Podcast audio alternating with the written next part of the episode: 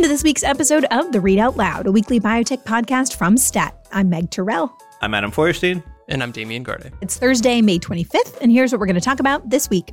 Hospitals and healthcare companies are racing to implement large language models like ChatGPT into their businesses.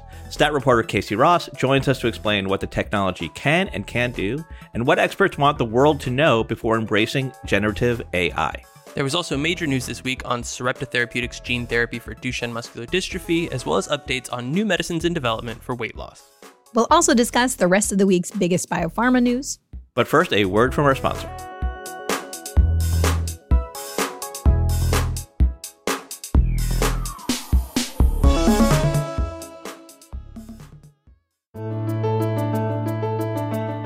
Hey there, my name is Nicholas St. Fleur. I'm a science reporter here at STAT, and I'm thrilled to announce the second season of Color Code, STAT's podcast on racial health inequities. In our second season, we're taking things local to my hometown of Long Island. Long Island's history is one of segregation. Um, Long Island continues to be one of the most segregated parts of our country. Where you live has a huge impact on your health. Long Island is a microcosm of racial health inequities that exist in suburbs across the country. The racial residential segregation in a place like Nassau County, starting from infant mortality to premature death and everything in between. We see that many of these causes of death are consistently higher in communities of color. We'll hear from researchers, patients, clinicians, and advocates on the health inequities Long Islanders face and how communities here are trying to close these gaps.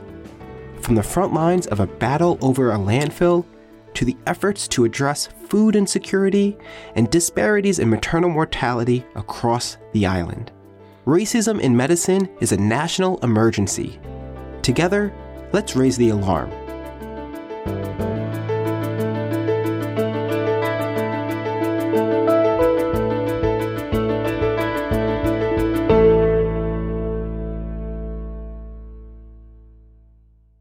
So, as the cultural conversation continues to maybe focus on is too strong a term, but include uh, weight loss medicines like Wegovy, um, which seem to make a new type of headline each week.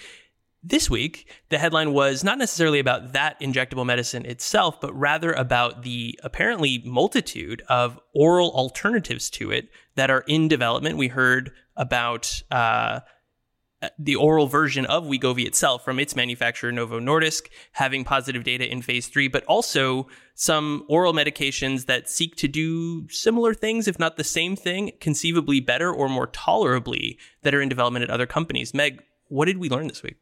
So, the news that probably kicked all of this off, maybe in a sort of misplaced way, at least to analysts who are following this industry, was um, some news out of Pfizer, data published in the journal JAMA Network Open on um, a phase two product it has called danuglipron, and I have no idea if I'm pronouncing that correctly.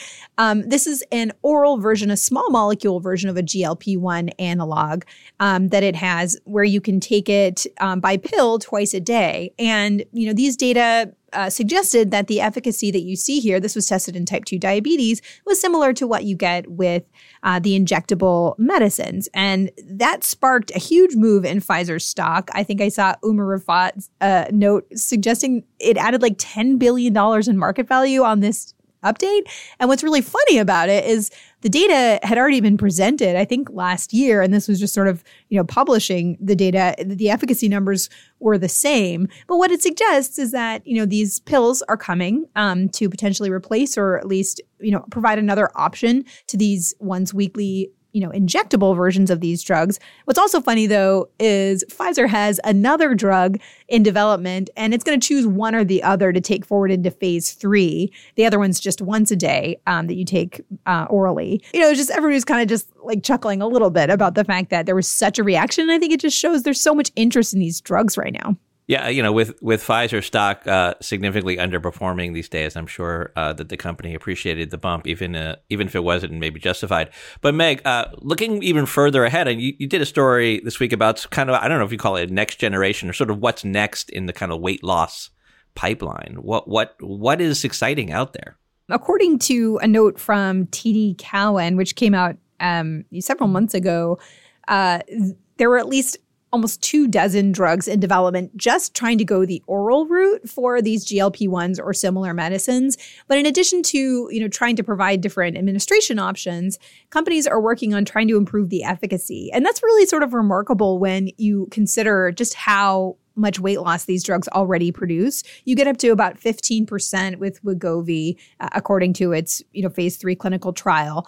Uh, and then with Lilly's tirzepatide, which is sort of has this like dual effect where you're not just targeting GLP-1, but also GIP, you get up to 22% weight loss. And then I was talking with Louis Aronne at Weill Cornell, who has led a lot of these studies and consults for a lot of these companies. And he said with this sort of next generation version, which is these triple effect drugs. Um, he called one of them triple G because it adds glucagon to GIP and GLP 1. Uh, you could imagine 25 to 30% weight loss. And there is a drug that Lilly plans to take into phase three this year that is that sort of triple G um, compound. And so we'll have to see how well they work and, and then what the side effects look like. But on top of even that, some of these, you know, next generation or things that are in the pipeline, um, try to have more health benefits too, you know, like focusing on fat in the liver um, and targeting things like NASH. There's also a compound that Dr. Aronne told me about that's pretty early, but that design it's designed to sort of stimulate muscles so that you don't have as much lean body mass loss as you're losing weight. So that could be really helpful for these drugs as well. Yeah, isn't that one of the issues with these drugs, Meg? That, that you lose not only are you losing fat, but you're also losing lean muscle mass, right? I mean, it's kind of that's one of the things that people talk about as a potential issue, right? You guys had a really interesting um, conversation about that, I think, at one of your summits. And it was sort of jarring to see how much lean um, body mass is also lost with these medicines. But people point out when you lose weight, that does happen. Um, and Dr. Aronne told me, you know, the the makeup of the body improves as you lose weight um, even if you're losing lean muscle mass as well, the sort of overall ratio does get better. But if you could prevent a lot of that, it would be particularly helpful in older patients where you really don't want to, you know, make frailty even worse by losing lean muscle mass. The whole thing kind of calls to mind the early days, or even I guess the present, of immunotherapies for cancer, where you know there was an initial hit on one scientific target that seemed to work, and then slowly but surely did researchers figure out what with trial and error and a lot of error, uh, which other targets might be coupled with that to make those initial medicines more powerful, which is c- kind of what the whole like triple G phenomenon sounds like. And then likewise, and as you point out in your story, just as in immuno-oncology, surely some of these drugs will not succeed in clinical trials. But it also occurred to me in a business sense, what we saw in oncology is that after the first PD1 treatment was approved, most companies in the cancer space decided they needed a PD1 of their own to where I believe there are eight FDA approved PD1s or PDL1s now. It could be seven.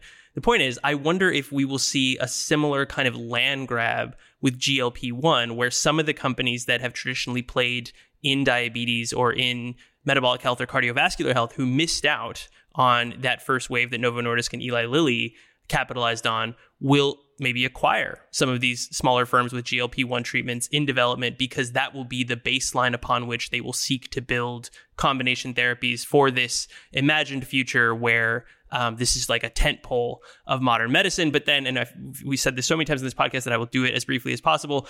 you cannot overstate the importance of the data that we're looking forward to from Novo Nordisk this summer on whether treating people um, overweight or with obesity with these medicines actually does lead to long term health benefits, because that is the key to um, you know, the the kind of elephant in the room with all the investment in these medicines, which is getting them consistently reimbursed such that they become as lucrative as people think they will, um, which wasn't as much of an issue, obviously, in immuno-oncology because cancer drugs just have a cleaner path toward reimbursement by virtue of being literally life saving. So we'll have to see how that plays out. Yeah, no, I think those are in- incredibly important points, Damien. And you know, on the on the small company, you know, part of this, whether they're acquisition targets for the big companies, I spoke with Ray Stevens, the CEO of Structure Therapeutics, um, for this story. They have an oral GLP one or in development, or they're focused on this area. Um, and also have to give him a shout out because he said he listens to us uh, every week when he's on his run. And so, hi Ray, I hope you're having a safe run. Be- watch out for cars. You know, it, it's really interesting to think about the small companies that have have developed drugs in this space, how do you go up against a Pfizer, an Eli Lilly, a Novo Nordisk who already have these huge sales forces, et cetera? And he was saying, you know, they're trying to do it through really smart design of their drugs to try to improve, you know, perhaps things, not, not just efficacy, but also the safety profile of these things. There are on target safety concerns, you know, tolerability concerns, the, the nausea, the vomiting that you hear about with these things, which he said oral drugs could potentially improve because you could, you know, modulate the titration a little bit better uh, for patients as you're starting therapy. Um, but also any potential off-target safety risks, he said they can try to mitigate with, you know, really smart, precise design of their drug. So I think it'll be really interesting to see the small companies working in this space, and then of course the sort of land grab that was will almost inevitably happen if these are successful. So, moving on, it seems not a week goes by these recent months without there being some massively pivotal news involving Sarepta Therapeutics and its quest to win FDA approval for a gene therapy for Duchenne muscular dystrophy. And Adam, this week was no different. What happened? I feel like Sarepta is becoming the new Biogen of this podcast, so we talk about it all the time. Uh, but, but, you're right, Damien. There is always news. Uh, this week, what we learned was that the expected FDA approval decision for Sarepta's gene therapy for Duchenne muscular dystrophy has been delayed by just about a month. Uh, we were expecting that decision on May 29th, uh, uh, which is Memorial Day, obviously. Uh, that decision is now expected to come on June 22nd. And it does sound like, from at least from the perspective of Sarepta, what we've learned, you know, obviously this is Sarepta telling us that, telling us all of this. This is not the FDA, but it does sound like uh, that the FDA is willing to grant accelerated approval to the gene therapy, but there are some conditions. Uh, well, you know, Adam, I mean, this is something that you actually sort of foretold was coming. Um, last week, you had you had suggested that there might be a, a three month delay as they looked at some of the manufacturing, and um, you know, it looks like maybe less of a delay than that. Um, so that you know, in some ways, is is positive news. But what are some of the the conditions that it, it looks like the FDA is looking at? Yeah, it sounds like the FDA is uh, amenable to approving this with a restricted label by age. And, and it looks like where they're going with this, at least initially, will be an approval for boys with Duchenne uh, age four to five. Now, this is the data, that's the strongest, most persuasive data that Sarepta has. Um, they ran into trouble with their previous clinical trials when they looked at uh, the gene therapy in older boys. Uh, so at least initially, it looks like they'll get accelerated approval on four to five year olds. And then when they complete the confirmatory, the phase three confirmatory study that they are running, and those data are expected towards the end of the year. Now that study is being run in in in, in boys ages I think four to seven, so it's a broader patient population, and and depending on what those data look like, the FDA will grant full approval and also potentially expand the label to you know encompass this broader group of patients.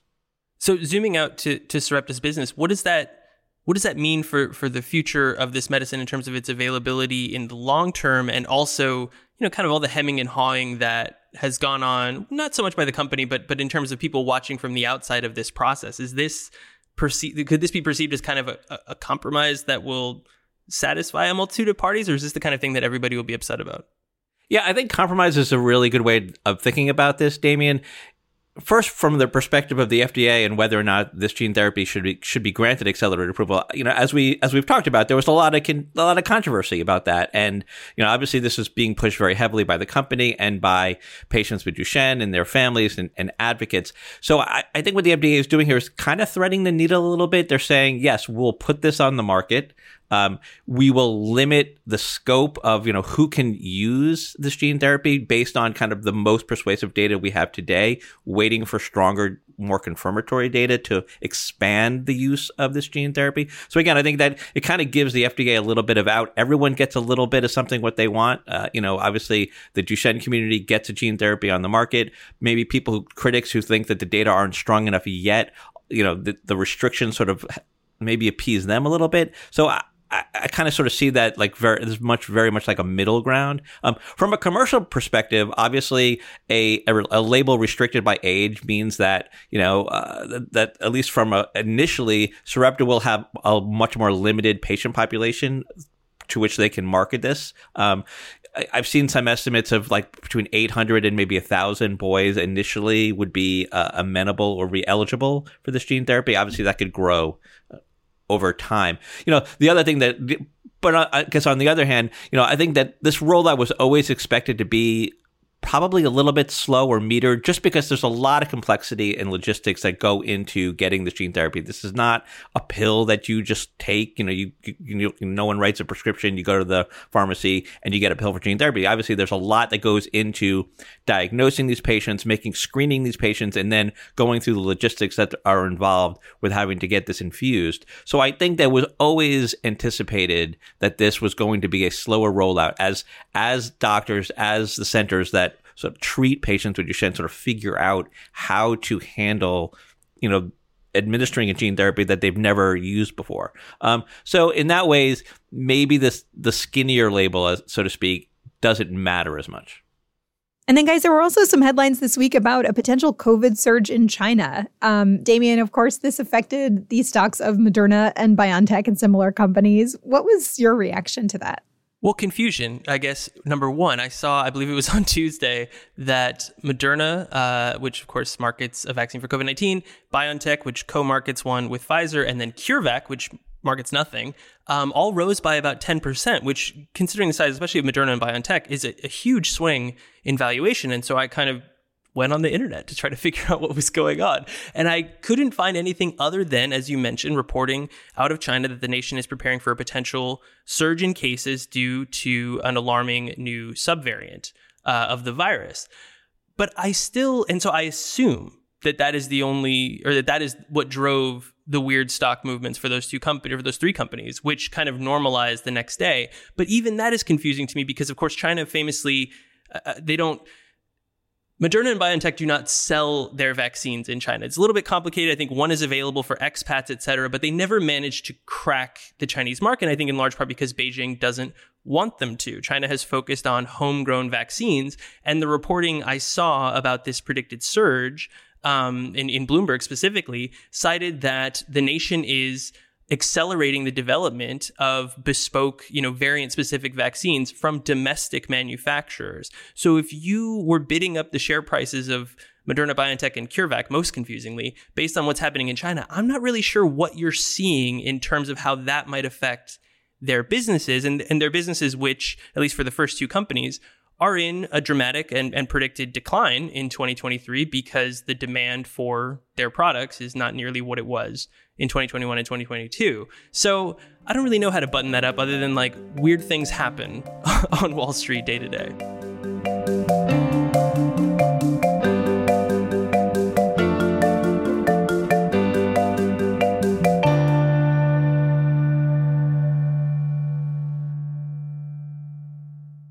Hello, and welcome to the Readout Loud, the podcast that brings you the latest in healthcare and biotech news. I'm your host, Meg Terrell, and joining me today is a very special guest, Casey Ross, a brilliant reporter from Stat News. That's right, Meg. Casey is an absolute powerhouse in the world of healthcare journalism. His insightful reporting and in depth analysis have made him a trusted voice in the industry. Absolutely, Damien. Casey's coverage spans a wide range of topics, from groundbreaking medical advancements to the intricate workings of the pharmaceutical world. He's been at the forefront of the most critical healthcare stories, consistently delivering top notch reporting. And what sets Casey apart is his ability to humanize the complexities of healthcare. He dives deep into the lives of patients, providers, and innovators, giving us a window into their experiences and challenges. That's precisely why we are so excited to have him here today. Casey's unique perspective and wealth of knowledge will undoubtedly enrich our discussion and provide our listeners with a deeper understanding of the healthcare landscape. So, without further ado, let's welcome Casey Ross, the remarkable Stat News reporter who continues to shape the conversation around healthcare and biotech. Thank you. I'm honored to be here and thrilled to engage in a meaningful conversation about the topics that truly matter in healthcare. Well, we're delighted to have you, Casey. Your work inspires us and countless others. Together, let's explore the stories behind the headlines and uncover the transformative potential of healthcare innovation.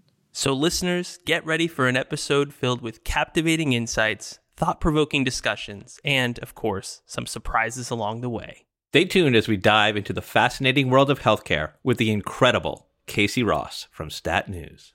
Okay, that is enough of that. Uh, that, that strained dialogue about incredible journeys is what I got when I asked ChatGPT, the oft discussed generative AI tool, to help me introduce stat reporter Casey Ross on a podcast. It was, like many products of generative AI, kind of impressive, but subtly inaccurate, and in the end, questionably useful. And if I may make a suggestion for the next time you do this, uh, ask it for a short intro because that was ridiculous. Uh, anyway, so this experience somewhat mirrors the early results of so called large language models when put to use in healthcare. And this week, Casey was part of a team of stat reporters who published a series of stories looking at how generative AI is already changing the practice of medicine and the debate around whether it's being used safely. So, Casey, earnestly and uh, non robotically this time, thanks for coming back to the podcast. Thanks very much for having me. It's uh, it's nice to be here as a real human. uh, well, before we get to all the inspiring and thought provoking things that we've promised, maybe let's start with like the absolute basics. When you type a question, whether about healthcare or podcasts for that matter, into a tool like ChatGPT, what is it doing to come up with the answer? It's doing math is the is the sort of shortest answer. It's it's much like the autocomplete that you have in your email or on your phone. It's next word prediction. So it's predicting uh, based on all the patterns of text that it's learned over time, what is the most likely next word. And it's using probability as kind of a proxy for reason. So if you like picture a crossword puzzle with certain letters filled in, what you see when you ask ChatGPT a question is sort of that matrix getting filled in. Generative AI tools aren't new, but they seem to be newly ubiquitous. What happened that led to the recent explosion in popularity? The release of ChatGPT uh, came after one of these models was trained on impossible amounts of data. Um, so what nobody had sort of realized was that when you put basically a autocomplete architecture with uh, internet scale, web scale data, then you get this model that is able to sort of retain uh, knowledge or information in a way and then pattern match and respond in these very open ended ways that we haven't seen generative AI or any kind of AI tool like that do before. So it's really captured the popular imagination. So, Casey, how are these tools getting put to use in health and medicine? Maybe you know, maybe give us an example, uh, a, you know, a, a use case. Yeah, a simple use case that is being tested right now at three uh, health systems, uh, University of Wisconsin, UC San Diego, and Stanford, is to use uh, GPT to respond to questions that are posed within patient portals. These are the portals that everybody now has that list all your health records, and you can go in and you can uh, make appointments and do other things. And sometimes you might ask a question in uh, the portal of your clinician and there are uh, sort of an exponential increase in these questions and health systems can't answer them fast enough so why not use a tool like ChatGPT uh, if it can answer them accurately? And so that's being tested right now and those are the kinds of use cases i think uh, we're going to see in the early run before we get to more complicated and risky things like using it for diagnosis. Well yeah i wanted to get to the risk because i think that distinction you made is important that it, it is doing mathematics. It's using um, a data set to predict what the next word would be in a string of words. It is not thinking or reasoning. As you said, it is kind of like a, a proxy for reason, but like behind all of the marketing, it really is just like a big math tool. So then when you apply it to something like medicine, where uh, reason and actual thought are very important, what are the risks that, that experts foresee as this technology kind of continues to pervade health and medicine? It doesn't know the difference between what's false and what's true, and it doesn't care. Uh, so when you ask it a question, it's going to produce an answer. And if it happens to be accurate and factual, well, then that's just a really happy coincidence. But we need those happy coincidences coincidences to happen in healthcare. You can't give people inaccurate information because decisions are going to made be made off of that information, you know, that are going to hurt people. And the other thing I think we have to worry about is as we rely on these tools, you have to really think about how it's going to affect human beings and their ability to do the tasks that ChatGPT is suddenly doing for them. I don't know about you, but when I drive around now and my phone dies out and my GPS is no longer working, it's not a good situation. I think my my native sense of direction has gotten worse. What is going to happen when we lean on these tools to do things that until now we've been having to think through on our own? I am definitely in the same boat as you. I actually found some directions that I had printed out from like, you know, multiple decades ago before we had these phones and, and, like GPS in our cars and stuff like that. And I was like, holy crap, I can't believe we used to do this. Anyway, so what kinds of rules and regulations are healthcare institutions putting in place around the use of these kinds of tools, especially when you think about things like using patient data to train these models?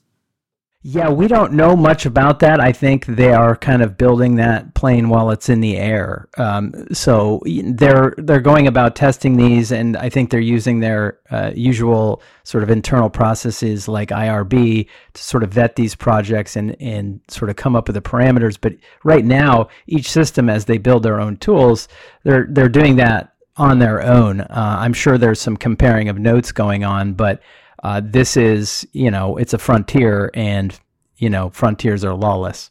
So, Casey, with this technology, there's uh, an issue called the hallucination problem. Can you explain what that is and how researchers are dealing with it?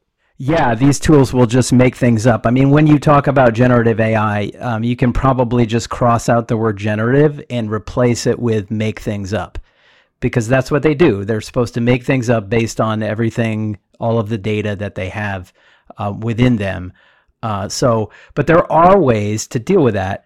You can train your model on a technique uh, known as reinforcement learning, where you give uh, the model human feedback so that it learns which response is preferential based on uh, the human's uh, review of the the output to figure out which one is the best one to use. So, when you do that, you can help sort of counteract the problem of hallucination, but it requires sort of a very focused training approach to make sure that uh, you can get rid of uh, the factual inaccuracies. And there's no way you're going to be able to stamp them uh, all out because it's just a tremendous amount of data and you never know what someone's going to ask.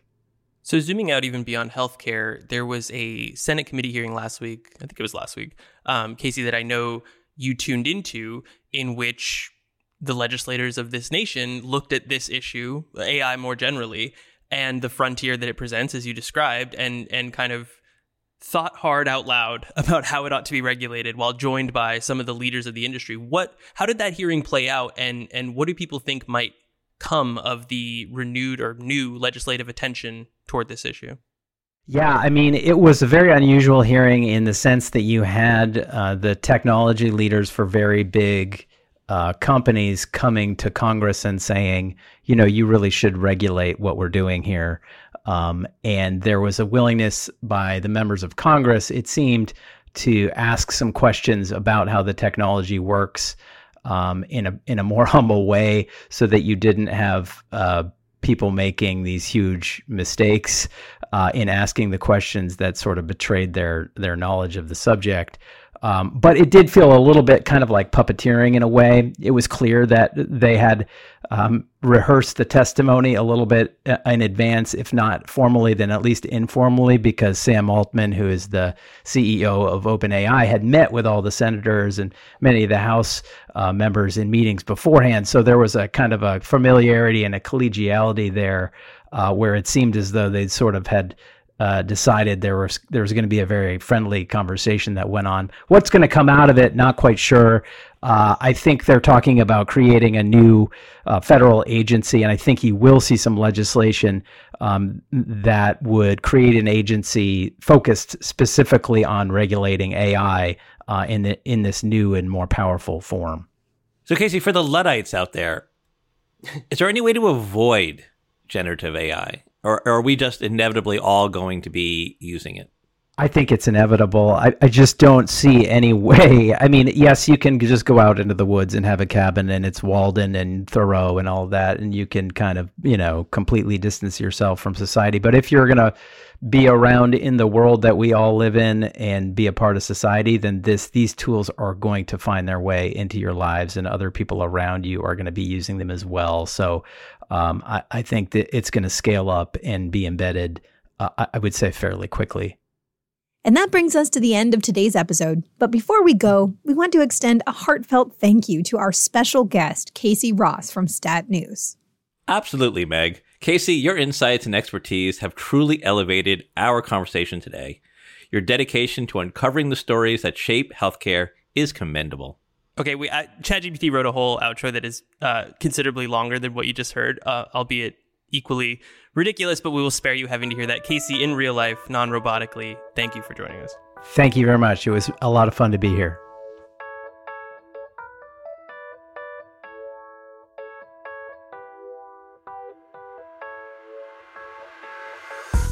That does it for another episode of the Readout Loud.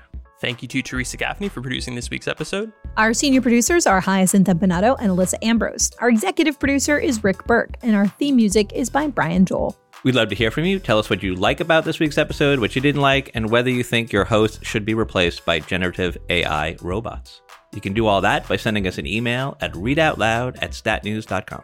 And if you like what we do, leave a review or a rating on Apple Podcasts or whichever platform you use to get your podcast. See you next week.